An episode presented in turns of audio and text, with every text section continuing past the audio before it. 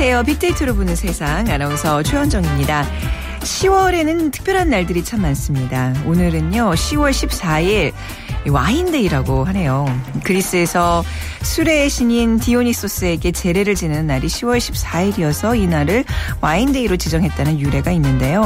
어, 요즘 좋은 사람들과 함께 와인을 즐기는 로맨틱한 날이라고 할 수 있죠. 초콜릿 삼겹살 먹는 날도 있더니 와인 마시는 날도 있네요. 그런데 이렇게 상업적인 부분을 탓하는 분들도 계시겠죠. 하지만 뭐 좋은 점만 살려보자는 겁니다. 와인을 물처럼 마신다는 프랑스인의 장수 비결이기도 하고요. 그리고 요즘은 포도주로 만든 와인은 물론이고 뭐 감 와인, 머루 와인, 오디 와인, 국내산 와인도 다양합니다. 자, 가족과 연인과 함께 나누는 가벼운 와인 파티 괜찮겠죠? 그리고 중요한 거는요, 와인데이에도 음주운전 절대 안 된다는 거 잊지 마시고요. 또 건강을 위해서 단풍이 짙어가는 가을날의 낭만을 위해서 또 하나의 아름다운 추억 만들어 보시기 바랍니다. 자, 오늘 빅데이터로 보는 세상 수요일입니다. 빅데이터로 보는 환경 마련돼 있고요. 어, 얼마 전 한 외국 유명 자동차 업체의 배출가스 조작 사건이 아직도 일파만파 충격을 주고 있는데요. 이 사건을 통해 서 본 경유차의 환경 문제 살펴보도록 하겠습니다. 그리고 돈이 보이는 빅데이터에서는요. 국내 김밥 전문점 현황과 시장 전망에 대해서 빅데이터로 분석해 드립니다. 오늘 빅퀴즈 환경에 관한 문제입니다. 시민이나 가정이나 일반 건물에서 전기나 수도, 도시가스, 지역 난방과 같은 에너지의 사용량을 줄이면 인센티브를 주는 시민 참여형 프로그램이 있습니다. 이 프로그램의 이름을 맞춰주시면 되는데요. 1번 새마을운동, 2번 금연운동, 3번 에코마일리지, 4번 그린 캠페인입니다.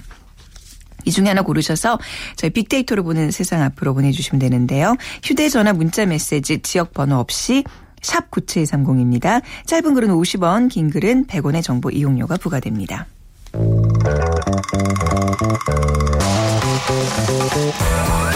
돈이 보이는 빅데이터. 창업피아 이홍구 대표와 함께합니다.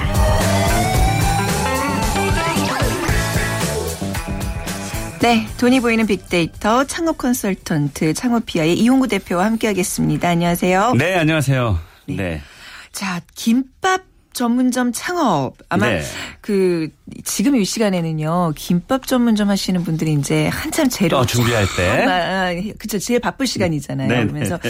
라디오 좀 들으시면서도 좋은 정보 없나 하고 귀를 쫑긋하실 것 같은데요 네. 저희 그 회사 앞에도 우리 이제 커피 전문점 얘기할 때도 말씀드렸지만 어, 김밥 네. 전문점 벌써 몇 개요 저기 많아요. 네, 한 음. 네다섯 개 쭉 포진해 있어요 음. 정말 많이 있는 것 같아요 요즘에는요 그냥 방금 전에 그 와인데이 말씀하셨는데 왜 김밥데이는 없을까요? 어, 뭐 어떤 날 사실 뭐 11월 11일 좋겠어요. 이런 것도 이렇게 짝대기 네 그렇죠? 개면 김밥 음. 두 줄씩 나눠 먹는 날 뭐 이런 네. 거에도 괜찮고 뭐 짜장면 데이도 있고 뭐 별의별 게 다 있는데 네. 이 김밥은 이제 전 국민 아이템이잖아요. 네. 어 이제 김밥은 이제 우리가 어, 과거에 생각했던 어, 그냥 대충 빨리 먹고 일하고 뭐 이제 이런 이제 수준에서 벗어나서 이제 한 끼 식사거리로 비약적인 발전을 했고요. 네. 또 김밥 한 줄에 5천 원을 넘기는 이런 김밥들 아주 뭐 어, 프리미엄 김밥들이 이제 생겨나고 있고 네. 어 지금 사실은 그 우리 창업 아이템에서 아이템 시장에서는 이 쩐의 전쟁이 아니라 이 음. 김의 전쟁이라고 할 정도로 네. 김밥의 전쟁이 뭐 엄청납니다. 사실은 음. 이제 저희 회사도 이제 창업 문의가 들어오는데 네. 이 김밥 전문점 요즘 프리미엄 김밥이 많이 눈에 보이잖아요. 네. 이런 문의가 굉장히 많이 들어오고 아, 있는 그래요? 시점입니다.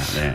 김밥 전문점이 뭐 빅데이터를 통해서 얼만큼 많은지 분석이 되나요? 네, 어젯밤에 제가 찾아봤어요. 네. 어, 빅데이터를 통해서 김밥의 숫자를 한번 파악해 보니까 어, 먼저 공정거래위원회에 등록된 프랜차이즈 브랜드 중에서 김밥이라는 단어를 제가 한번 넣어봤어요. 네. 물론 어. 김밥 전문점 중에서 김밥이라는 단어가 들어가 있지 않는 것도 있지만 아, 네. 어, 단순하게 봤을 때 저희가 김밥이라는 단어를 검색을 해봤더니 음. 49개 예, 무려 49개의 어. 김밥 브랜드가 쏟아져 나왔어요. 프랜차이즈 브랜드만요? 근데 네. 우리가 사실은 길거리에서 보는 네. 것은 어, 불과 뭐 아마 열대 개 정도 열대 개까지 아세요? 아니, 아니 김밥을 엄청 좋아하시는 건데. 대여섯 개 죄송해요. 그러니까 대여섯 개나 뭐 서너 개 네. 정도 네. 뭐 이런 것만 인식하게 될 텐데 어, 그렇지만 이제 49개 중에서는 가장 음. 활발하게 가맹 사업을 전개하는 곳은 네. 10개 안, 안쪽이다라고 음. 보여지고요. 어, 지역별로는 고루 분포가 됐습니다. 네. 역시 서울, 경기, 인천이 약 48% 정도 차지했고 나머지 지방이 52% 정도 차지했습니다. 음. 그 지역별로 인구수와 비례한 것 같습니다. 네. 네. 김밥 전문점이 어느 날부터 좀 갑자기 각광을 받게 된 것 같은데 그게 어느 시점이죠? 네, 이것도 좀 어, 겨, 이 그동안 김밥 전문점의 이런 흐름을 좀 보시면 좀 네. 재미있으실 것 같고요. 일단 김밥집이 김밥 전문점이라는 어, 한 외식 아이템으로 알려지고 인식하게 된 것이 1994년도 그러니까 21년 전 정도에 어, 대학로에 위치한 즉석 김밥 전문점에서 유래가 됐어요. 네. 그분 사장님의 성을 따서 이제 김밥 전문점을 만들었는데 이 사장님이 이제 분식집을 하다가 네. 잘안 되는 거예요. 음. 어, 분위 경쟁자가 너무 많고 그러다 보니까 이 김밥을 한번 특화를 시켜야 되겠다. 그러면 어떻게 할까 음. 생각을 하다가 기존의 김밥은 다 말아놓고 식어 있는 것을 팔았었잖아요. 네. 근데 이분은 어 그러니까 김밥을 어떻게 맛있게 먹일까 손님들에게 생각을 하다가 직접 손님이 주문을 하면 밥솥을 열어서 뜨끈뜨끈한 밥을 음. 김 위에 쫙 깔고 고명을 어, 고명을 원래 이렇게 김밥이 말아져 있는 상태에서는 고명이 네. 얼마 안 들어가져 보이는데 실제로 네. 풀어놓으면 상당히 많이 들어가거든요. 고명이라 그러나요? 김밥 재료들. 뭐라 김밥 속재료라고 소, 할까요? 예, 예, 소, 소, 아 그게 낫겠네요. 예, 예. 네. 고명을 위에 얹는 거를 맞, 보통 통상. 아, 맞네요. 역시 주부시네요. 죄송합니다. 네. 네. 그래서 그 네. 속재료들을 어, 푸짐하게 또 보여지니까 네. 위생적으로도 보이고 음. 또 푸짐하게 먹을 수 있다는 이제 그런 점 때문에 어, 굉장히 큰 폭발적인 인기를 음. 끌었죠. 그러면서 이제 음. 즉석 김밥이라는 게 이제 알려지기 시작한 거죠. 네, 음. 일종의 이제 고객들 대상으로 퍼포먼스가 있는 거예요. 뭐 보여주는 그런 게 있기 때문에 필요하죠. 네, 정말 잘집 같은 데 가면은 왜 뭐 기름 스타, 네, 네. 막 진짜 스타도 직접 네. 막 만들어내고 또 뭐 불쇼도 막 보여주고 하는데 네, 네.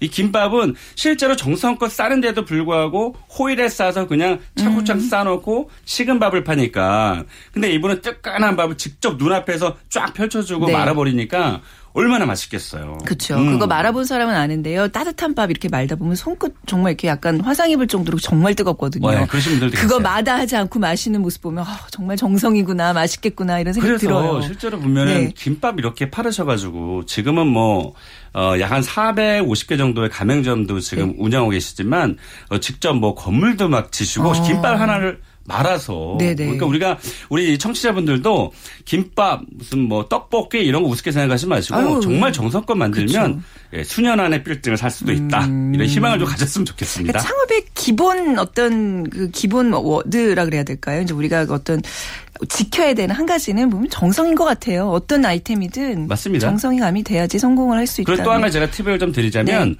네. 어, 왜 사람이 이걸 사 먹을까에서부터 네. 생각을 출발해 보면요. 네. 분명히 정답을 얻을 수 있어요. 어. 분명히. 네. 네. 그래서 왜 김밥을 먹을까? 바빠요 뭐, 우선. 어, 하지만 바빠. 영양은 좀 골고루 챙겨 먹고 싶어요. 그렇죠. 예. 바쁜 만큼 챙겨 먹고 싶은데 그러면 이게 속재료가 좋은 거 들어가야 돼. 그렇죠. 네. 이래서 이제 최근에 이제 그런 프리미엄 음. 김밥도 이제 생겨나게 된 거죠. 음. 음. 역시 그러니까 김밥 전문점에 이제 이런 변화들이 네. 점점 가속화되고 있는 것 같아요. 어떤 변화를 좀 우리가 짚어볼 수 있을까요? 어 일단은 뭐 그 3단 여태까지 온 게 이제 3단계였다고 봅니다.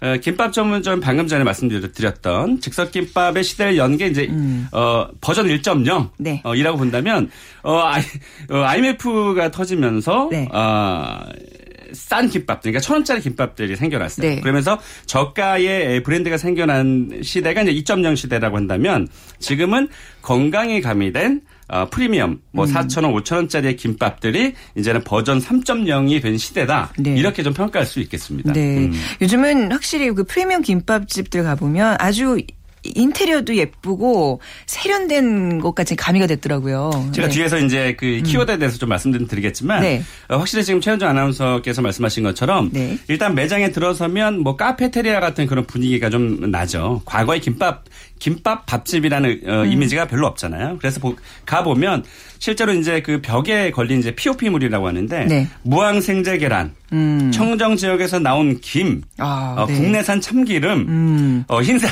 흰살 생선이 듬뿍 담긴 어묵, 네. 친환경 뭐 야채 뭐, 뭐 이런 것들이 굉장히 눈에 띄잖아요. 벌써 딱 느낌 오시잖아요. 비싸요. 이, 이 가격 어느 어디를 말씀하시는 건지 알겠는데 네네네. 우선 국내산 참기름 한 병이 얼마인데 이걸 쓴다는 거는 김밥 단가가 확 뛸 수밖에 없는 거잖아요. 그러니까 막 4,500원, 5,000원짜리가 되는 네네네. 거고요. 이런 이제 문구가 이제 소비자들이 보다 보니까 야 우리가 여태까지 먹었던 김밥은 그럼 뭐야? 저도 딱 그 생각했어요. 네. 어 이런 저, 어, 그렇게 차별화시킨 전략이 주요했던 거죠. 음. 사실 기존에 먹었던 게 나쁜 건 아니었지만. 네. 어, 그만큼 건강에 이로운 것, 이, 그 말이 하나지만 건강에 이로운 것을 드시라라는 그런 어 마케팅 전략이 주요했다고 볼 수 있겠죠. 네. 음. 그러니까 일반 김밥집 그 사장님들 좀 이렇게 들으시면 이런 오해 좀, 좀 풀어줘야 된다고 생각하시는 분도 있을 것 네. 같아요. 왜 최근에 뉴스에서도 뭐 재료들 이렇게 막 그 계란 같은 것들 음, 좀 예, 네. 그쵸. 좀 뭐좀 뭐좀 불량한 상태로 음. 해가지고 뭐 걸리고 적발되고 그랬는데 네. 실제로 저 약간 궁금한 게요. 이런 네. 재료들을 가게에서 다 만들게 되나요? 아니면 어디서 이렇게 제품이 다 이렇게 어, 말기 직전까지의 그게 다 준비돼서 오나요? 좋은 질문이세요. 네. 어, 일단 그 본인의 이름을 걸고 장사하시는 분들은 네. 대부분 본인이 하세요 매장에서. 네. 네. 뭐 그게 중국산을 쓰는지 뭐 국산 쓰는지 모르겠지만 네. 그래서 이제 프랜차이즈 같은 경우는 본사에서 직접 공장에서 만들어서 그 속재료들을 배달을 해주죠 네. 가맹점에. 그래서 가맹점들이 좀 편하게 예, 음. 하는 그런 시스템이 되고 있어요. 네. 음. 그러니까 이제 그 품질이라는 거는 이제 본사에서 관리를 하는 거겠네요. 그럼요. 그러니까 어. 그거를 가맹점에서 네. 내가 뭐 예를 들면 본사에서 중국산을 쓰는, 데 음. 우리 동네는 에서는 네. 어, 내가 어, 우리나라 국산 재료를 네, 쓰고 네. 싶다 한다고 네. 하더라도 그것은 안 돼요. 안 되죠. 어. 네. 그게 이제 프랜차이즈의 어, 강점도 있지만 네. 그런 좀 단점도 있죠. 내가 하고 싶은 것을 못 하는 것이 음. 프랜차이즈의 어, 장점도 있겠지만 그런 네. 단점도 좀 있습니다. 음, 기본적으로 음. 이제 브랜드에 대한 어떤 신뢰도를 갖고 우리가 상품을 그렇습니다. 선택하면 되는 거네요. 그래서 네. 제가 그 프랜차이즈 본부의 관계자들한테 항상 늘 얘기하는 건 네. 그 이제는 이제 투명한 시대가 됐기 때문에 더더군다나 식재료들이 어차피 식재료 그 비율이 지금 높아지고 있거든요. 근데 그것을 어 뭐 같이 가야지. 네. 어 나만 뭐 예를 들면 뭐 싼 재료를 쓴다든가 이러면 어차피 도태될 수밖에 없거든요. 음. 그래서 좋은 거 주고 조금 더 비싸게 팔아라. 아. 그러면 소비자들이 네. 분명히 소비해 줄 것이다. 이렇게 제가 어, 권고 아닌 권고를 하고 있죠. 네네. 음. 빅데이터로 본 김밥에 대한 소비자들의 인식 좀 살펴볼까요? 네, 이거 굉장히 중요하거든요. 네. 그래서 빅데이터를 통해서 어 제가 과연 소비자들은 그 포털 사이트에서 어떻게 그 김밥 김밥과 연관된 키워드를 어 치고 있느냐를 저희가 봤습니다. 그랬더니 어 오늘부터 오늘 제가 새벽에 이건 본 거거든요. 그 과거로 한 달 동안 보니까 어, 가장 많이 치었던 김밥과 연관된 키워드가 삼각김밥이었어요. 19,800건 어마어마한 탐색 건수인데 네. 이 김밥 기존의 김밥 그러니까 어, 우리 어린 학생들이나 아니면은 음. 뭐 20대 초반에 간단하게 이제 빨리 먹고 뭔가 일을 해야 되는 이런 네. 분들이 대부분 사발면에 삼각김밥 같은 거 음. 먹거든요. 그래서 제 생각에는 여기서 제가 얻은 힌트가 뭐냐면 네.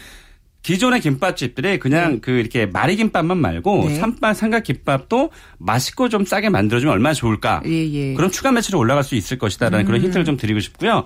여기 보면 이제 점심 뭐 맛, 라면 역시 라면과 같이 먹게 되는 그런 음식이고 음. 또 아침 저녁 떡볶이 뭐 이런 그 키워드들이 좀 보였고요. 그리고 여기 보면 이제 예쁘다라는 키워드가 좀 나와요. 네. 어 이거 제가 뭔가 생각해봤더니 요즘 김밥집들이 굉장히 예쁜 인테리어들이 많잖아요. 그래서 김밥집 하나를 열더라도 어 10대, 20대, 30대 여성분들이 특히나 좋아할 음. 만한 그런 어 인테리어를 좀 만드는 게 굉장히 중요할 것 같습니다. 네. 김밥 전문점을 하나 이제 창업하겠다 마음 네. 먹으신 네. 분들은 어느 정도의 비용을 지금 준비할까요? 중요한 얼마면 네. 돼요?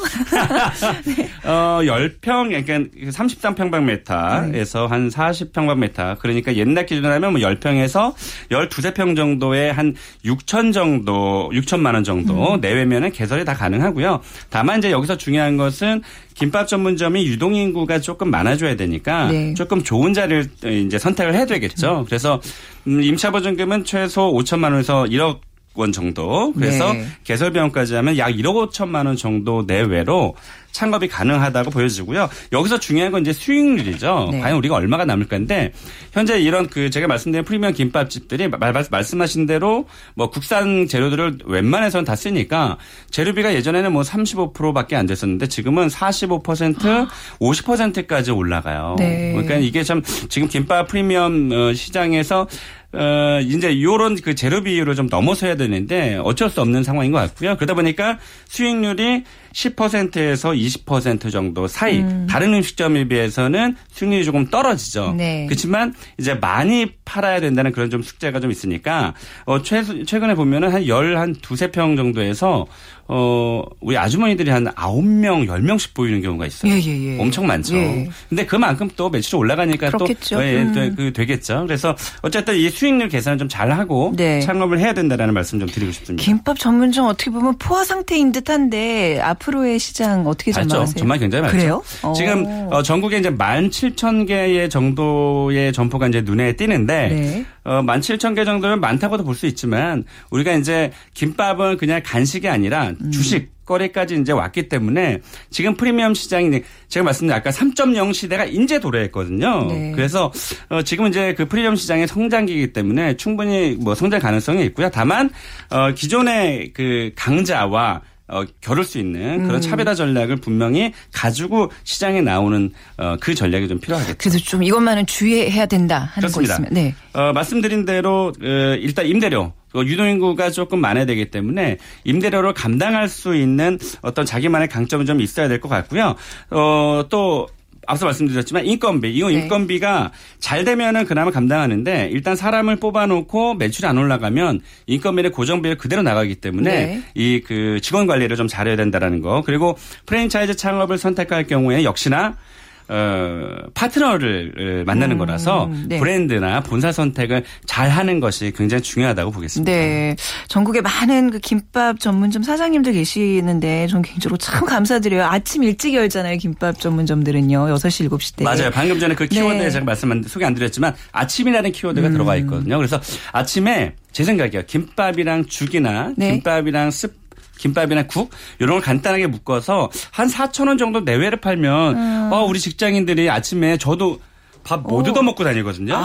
네, 그런 뭘 자랑이라고 그렇게 큰 소리를 아, 죄송합니다. 죄송합니다. 네. 그런 네. 직장인들이 남녀 직장인들이 어. 많기 때문에 그렇게 묶어주면 엄마의 정성을 느낄 맞아요. 수 있을 것 같아서 네. 너무 좋을 것 같아요. 커피 대신 이렇게 아침 뭐 김밥 세트 음. 하나씩 이렇게 또 상사들이 좀 직원들을 위해서 쌓아주시고 그러면 음. 괜찮겠네요. 그래서 그 이제 장사 안 되시는 분은 남 탓하지 마시고 네, 네. 어머니 같은 분들이 정말 네. 얼마의 마음으로 그렇죠. 이거 뭐 어, 김밥도 싸주고 전달해주고 이러면 음. 어, 다시 가지 않을까요? 전 다시 네. 갈것 같은데. 네, 네, 네. 특히 아이를 키우는 이제 주부들 입장에서는 음. 소풍 가고 이럴 때 김밥 싸우라 그러면 음.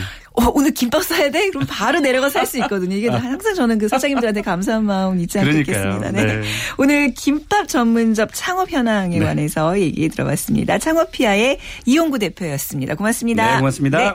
자, 비퀴즈 다시 한번 드리면요. 시민들이 가정이나 일반 건물에서 어, 전기나 수도, 도시가스, 지역 난방과 같은 에너지의 사용량을 줄이면 인센티브를 주는 시민 참여형 프로그램입니다. 이 프로그램 이름 맞춰주시면 됩니다. 1번 새마을 운동, 2번 금연 운동, 3번 에코 마일리지, 4번 그림 캠페인 중에 고르셔서 휴대전화 문자 메시지 지역 번호 없이 샵 9730으로 보내주시기 바랍니다. 짧은 글 50원, 긴 글은 100원의 정보 이용료가 부과됩니다.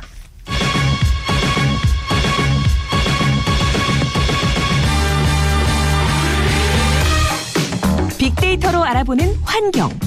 우리의 관심이 세상을 살립니다. 고려대 조영성 교수의 분석으로 살펴봅니다. 네, 빅데이터로 보는 환경 고려대학교 조영성 교수님 나오셨어요. 안녕하세요. 네, 안녕하세요. 네. 자, 최근에 이제 그 벌어진 한 외국 자동차 회사의 배출가스 조작 사건, 네. 폭스바겐이라고 네. 뉴스에 나오니까 이제 이름을 대겠습니다. 이게 차 환경에 대해서 이제 오늘 좀 깊이 있는 얘기를 나눠볼 텐데 이게 큰 아직도 뭐 마, 마무리가 안 되고 있는 사건이잖아요, 그렇죠? 네, 네. 그렇습니다. 현재도 진행 중이고요. 네.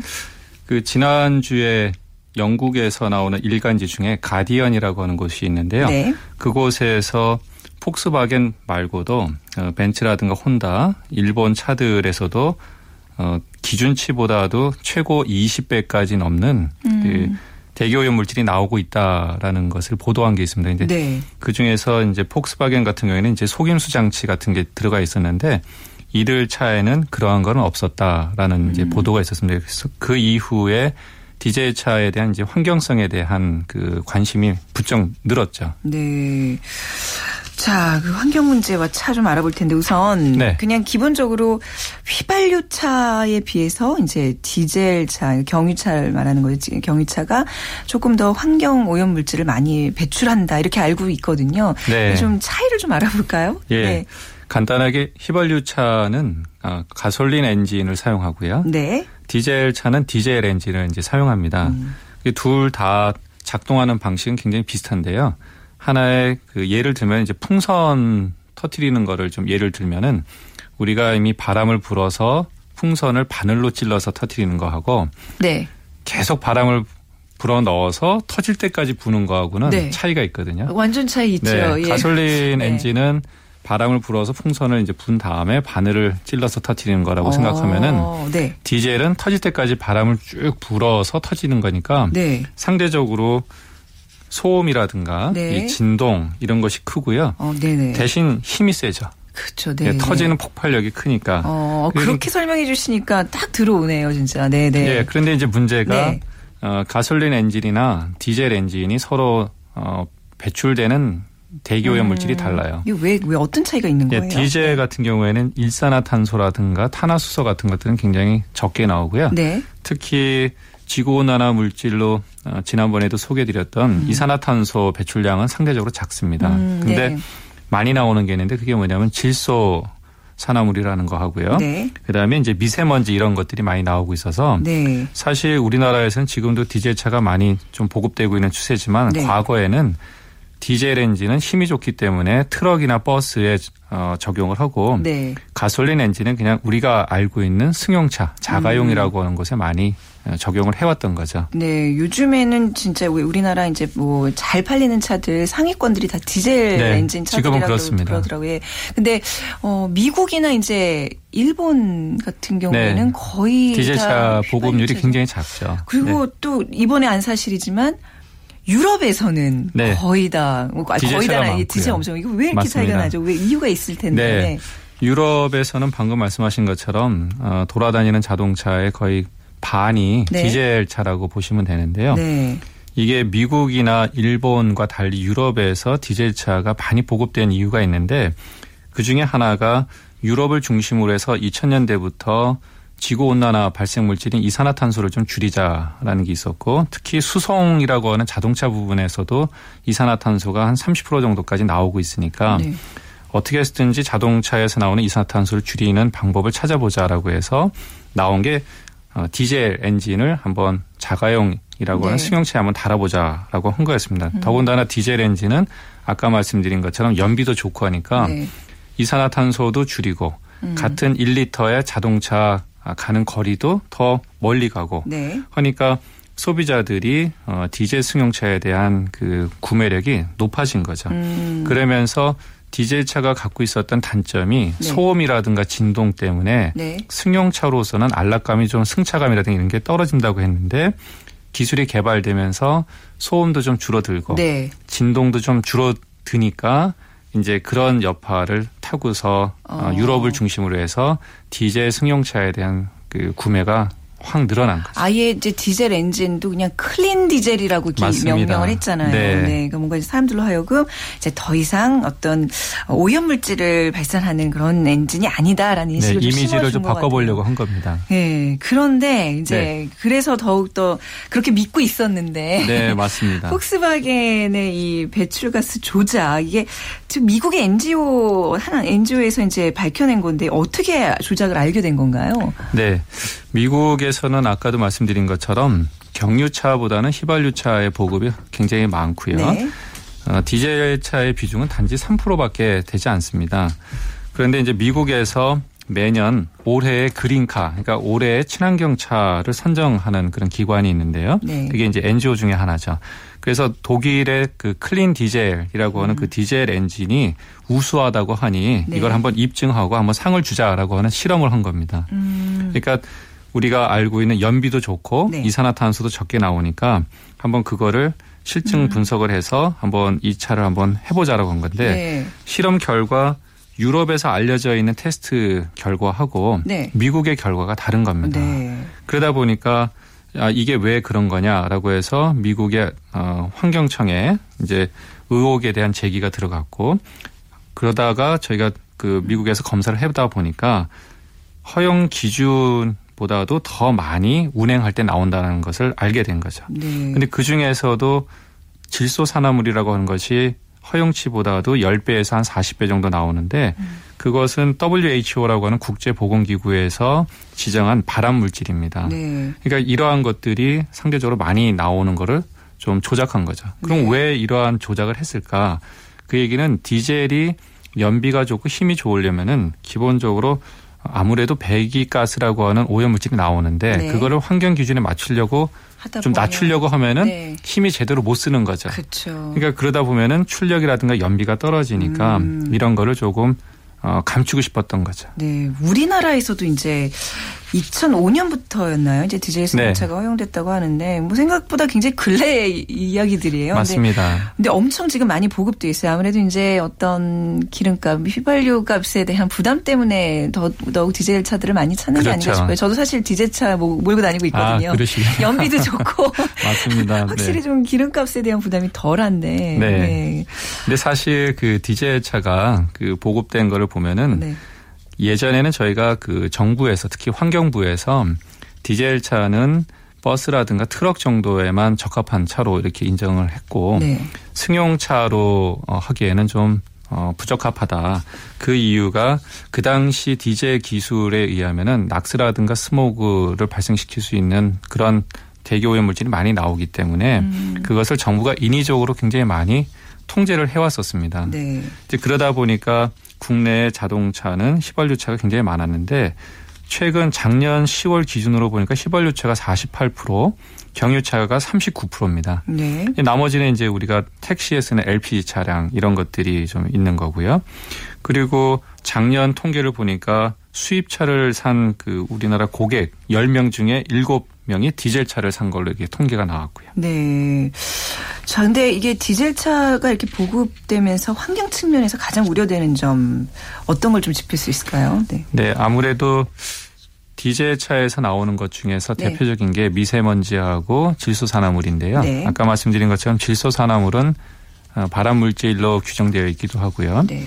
이게 여름철에는 이제 스모그를 어, 만들고도 있기 때문에 아무래도 저희가 경제적으로 연비가 좋다라는 것 음. 때문에 디젤 차를 선, 어, 많이 이용하게 되면은 상대적으로 아까 말씀드린 그러한 대기 오염 물질이 많이 나올 수가 있는 거죠. 네. 한편으로 보면은 온실가스를 줄여야 된다는 것도 맞긴 하지만 또 다른 면에서 보면은 우리가 질소산화물이라든가 미세먼지를 또 많이 내뿜는 차를 또 많이 전략적으로 보급하는 것도 음. 어떻게 보면은 또 환경이라는 측면에서 보면은 또 저희가 그것은 음.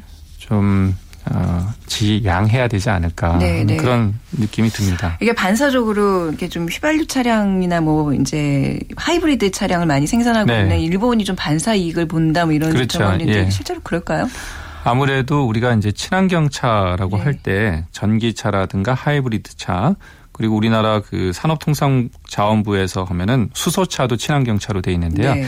사실 그 안에 clean 디젤 차도 들어가 있습니다. 그러니까 아. 그러니까 사실은 좀 아이러니하죠. 그렇죠. 네, 지금 현재로서 보면은 말이 clean이라서 그랬지 이제 이게 결코 그렇게 clean하지 않다는 게 밝혀져서 뭐 뭔가 바뀌겠죠 또. 네, 아무래도 네. 좀 바뀌어야 될 것 같습니다. 네, 결국 이제 규제가 강화되는 그런 방향으로 흘러가지 네, 않을까 아무래도 네. 규제가 강화될 수밖에 음, 없고요. 우리나라도 디젤 차는 앞으로 네. 강화된 기준을 충족하는 디젤 차만 네. 판매하도록 그렇게 되어 있습니다. 네, 오늘 그 차량과 이제 경유차에 대한 문제 좀 짚어봤는데요. 가시기 전에 오늘 정답 정답 에코 마일리지 제도를 맞춰주시는 거였는데 여기에 대한 설명 좀 부탁드릴게요. 어떤 네. 제도인가요? 네. 아무래도 에너지를 절약하면은 네. 어, 그걸로 인해서 전기도 줄일 수 있고 음. 그런데 그 줄인 만큼 또 인센티브도 또 따로 받는 거거든요. 네. 그러니까 일석이조입니다. 그렇네요. 안 할 이유가 없습니다. 에코 마일리지 홈페이지인 에코머니에서 회원 가입하면 신청 가능하다고 네, 그렇습니다. 하더라고요. 모르시는 네. 분들이 많으신데요. 네. 한번 해보시기를 강하게 추천드립니다. 네. 오늘 빅데이터와 환경 고려대학교 조영선 교수와 함께했습니다. 감사합니다. 교수님. 네. 감사합니다. 네. 자 오늘 5090께서 번호 쓰시는 분께서 에코 마일리지 정답 맞춰주셨고요. 저도 참여해서 두 번이나 다, 다섯, 그러니까 5만 원씩 두 번이나 5만 원씩 전통 시장 상품권을 받아서 요긴하게 쓰셨다고요. 와 대단하십니다. 환경도 살리고 가게에 도움이 되고 마당 쓸고 돈 줍기인 것 같습니다 하셨는데 자 오늘 또 3만 원 문화 상품권 날라가겠습니다. 알뜰하게 잘 쓰시기 바랍니다. 자 빅데이터로 보는 세상 마무리할 시간이네요. 내일 오전 11시 10분에 다시 찾아뵙겠습니다. 지금까지 아나운서 최원정이었습니다. 고맙습니다.